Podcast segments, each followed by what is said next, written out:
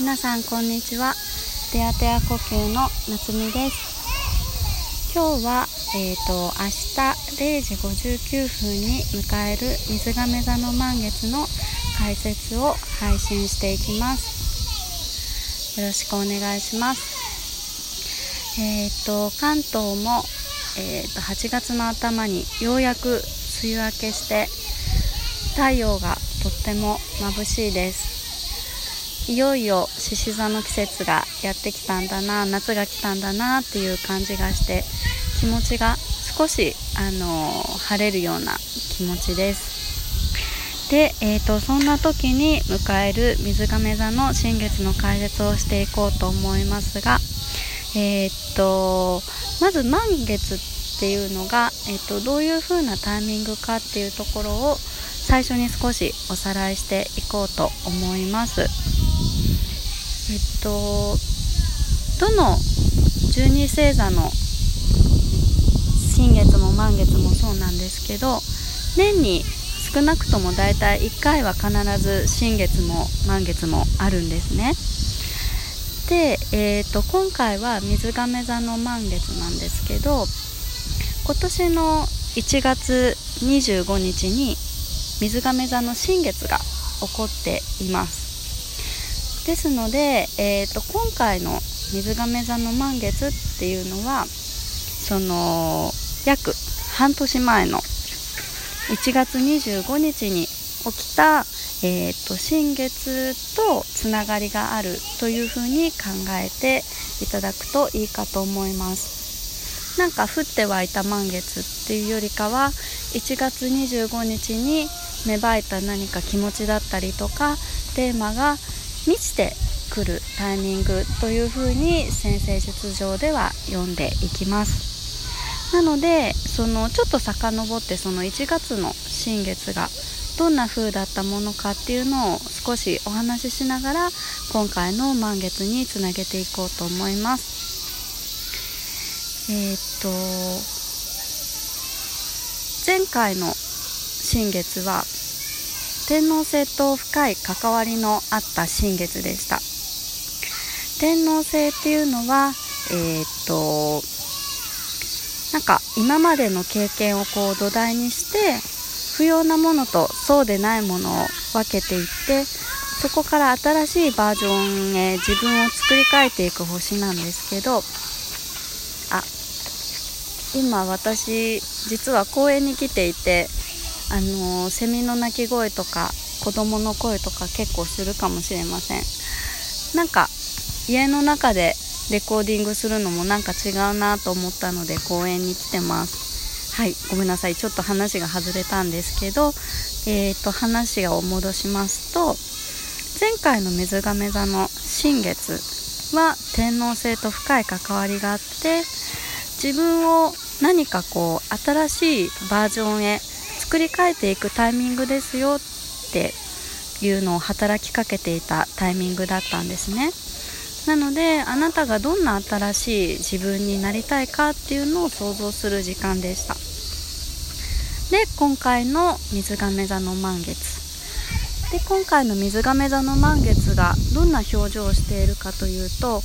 これもまた天王星とすごく深く関わり合いがある満月なんですね。なのでもともと水亀座っていうのがその天王星っていう星とあのつながりが深い星座なんですけどそこにさらにあの今運行中の天体である天王星も手を結んでいるのでどうにもこう自分の作り変えとかまあ社会的な新しい何か作り変えが起きますよっていうお知らせとも読めるんですけど、まあ、個人的な意味でも、えっ、ー、とあなたは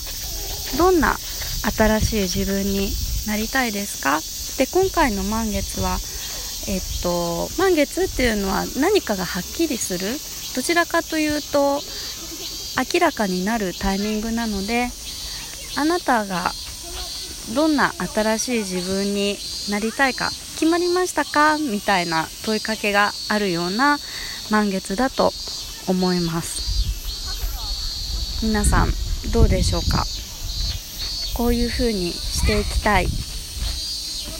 新しい自分はこういうふうになりたい。そんなイメージがあるといいかと思います。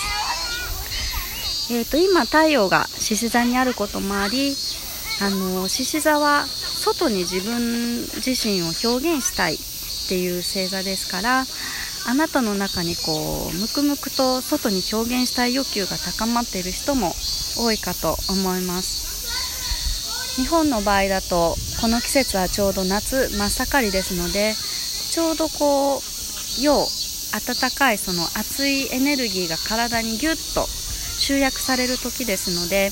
どうしてもこうあの自分の中が高まりやすい情熱が湧きやすい時ですのでこういう季節のタイミングも利用してあなた自身の心をオープンにしていくことがとても大切かと思います。で、えーと、今回の満月は、えーと Q ハウスっていう場所で起こってるんですねちょっと専門的な言葉になってしまうんですけど、えーと、先生術の中では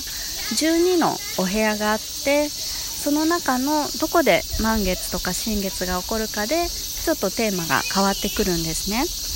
で今回は通信とかコミュニケーションあとは知識を持って人とやり取りをする事柄を表している場所で起こります。ですので、あのー、あなたが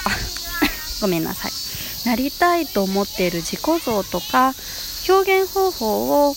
あのコミュニケーション誰かにやり取りすることでその一つの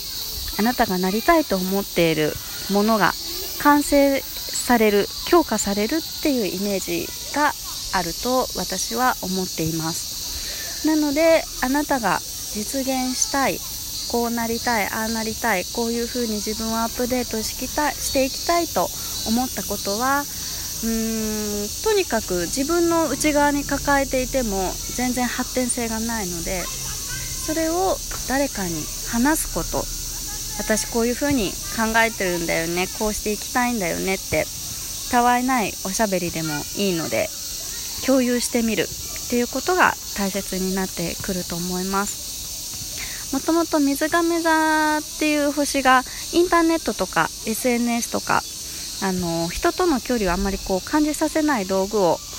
用いることにも関連があるのであのインターネット上でひとまず宣言してみるっていうのも良いかと思います。えー、っと月が水亀座に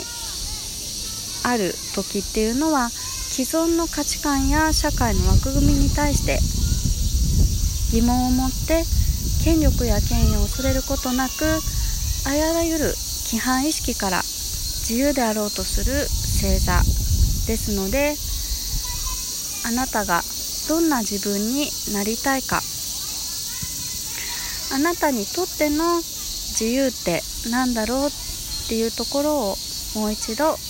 えてみてください。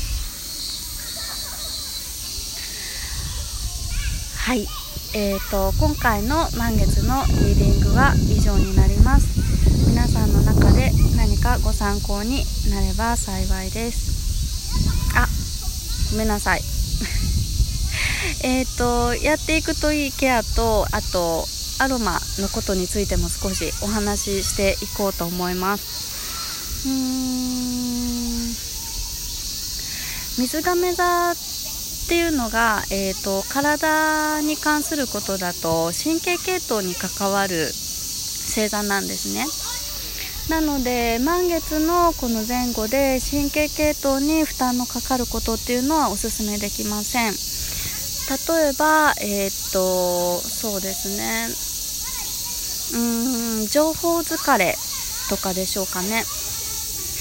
例えば携帯の画面を見たりする時ってとても目を固定しています。目のあの目の玉っていうのは眼球がしっかり筋肉が動いてあの上下左右に動くんですけどこれがあんまり動かない状態が長いこと続いていくので目のあの筋肉が固まると神経まで影響があります。でこの神経がさらに脳の方にある硬膜っていうあの膜にまで影響するというふうにも言われています。なので、えー、っと目の疲れそれがひいては神経の疲労につながりそれが脳の疲労につながりっていう風な悪循環にもつながりますのでこの携帯電話とかパソコンとか長時間同じものを見続けるっていうのはちょっと神経的な疲労を今しやすいかなと思うのでそういうことをあの長い時間してるなと思い当たることがある方はちょっと控えてみましょう。もし目の疲れがある方は温かいタオルを当ててみたりシャワーを当ててみたりするのも良いかと思います。えおすすめのアロマですがうーん。そうですね。新しい自分になる刷新するっていう意味ではあのちょっと清涼感のある香りがいいかと思います。代表的なものはユーカリです。ユーカリもいくつか種類があるのであの嗅ぎ比べてみてご自身がしっくりくるものをあの使ってみてもいいかと思います。あとこういう変化の時というのはどうしても不安がつきものだと思います。えーと、そんな時は柑橘系の香りオレンジとかグレープフルーツとかそういう風なものがあの心をおおらかにしてくれる作用があるというふうに言われているのでこれも試しに嗅いでみてピンときたら取り入れてみるのもいいでしょう。はいじゃあ今度こそえっ、ー、と今回水亀座の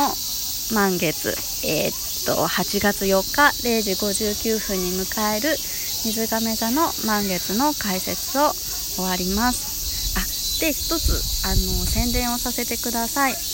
私あの今まで、えーと、産後はセッションを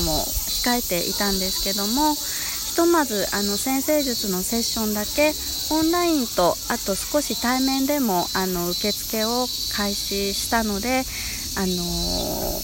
ご自身の星に興味がある方はよければあのセッションをしに来てください。えっと、少し、えっと、産後の復帰価格っていうことで値段も今あのお手頃にしていますので興味がある方はこの機会にあのブログの方に載せているのでよければそちらを参照くださいそれではありがとうございました。また次新月に配信します。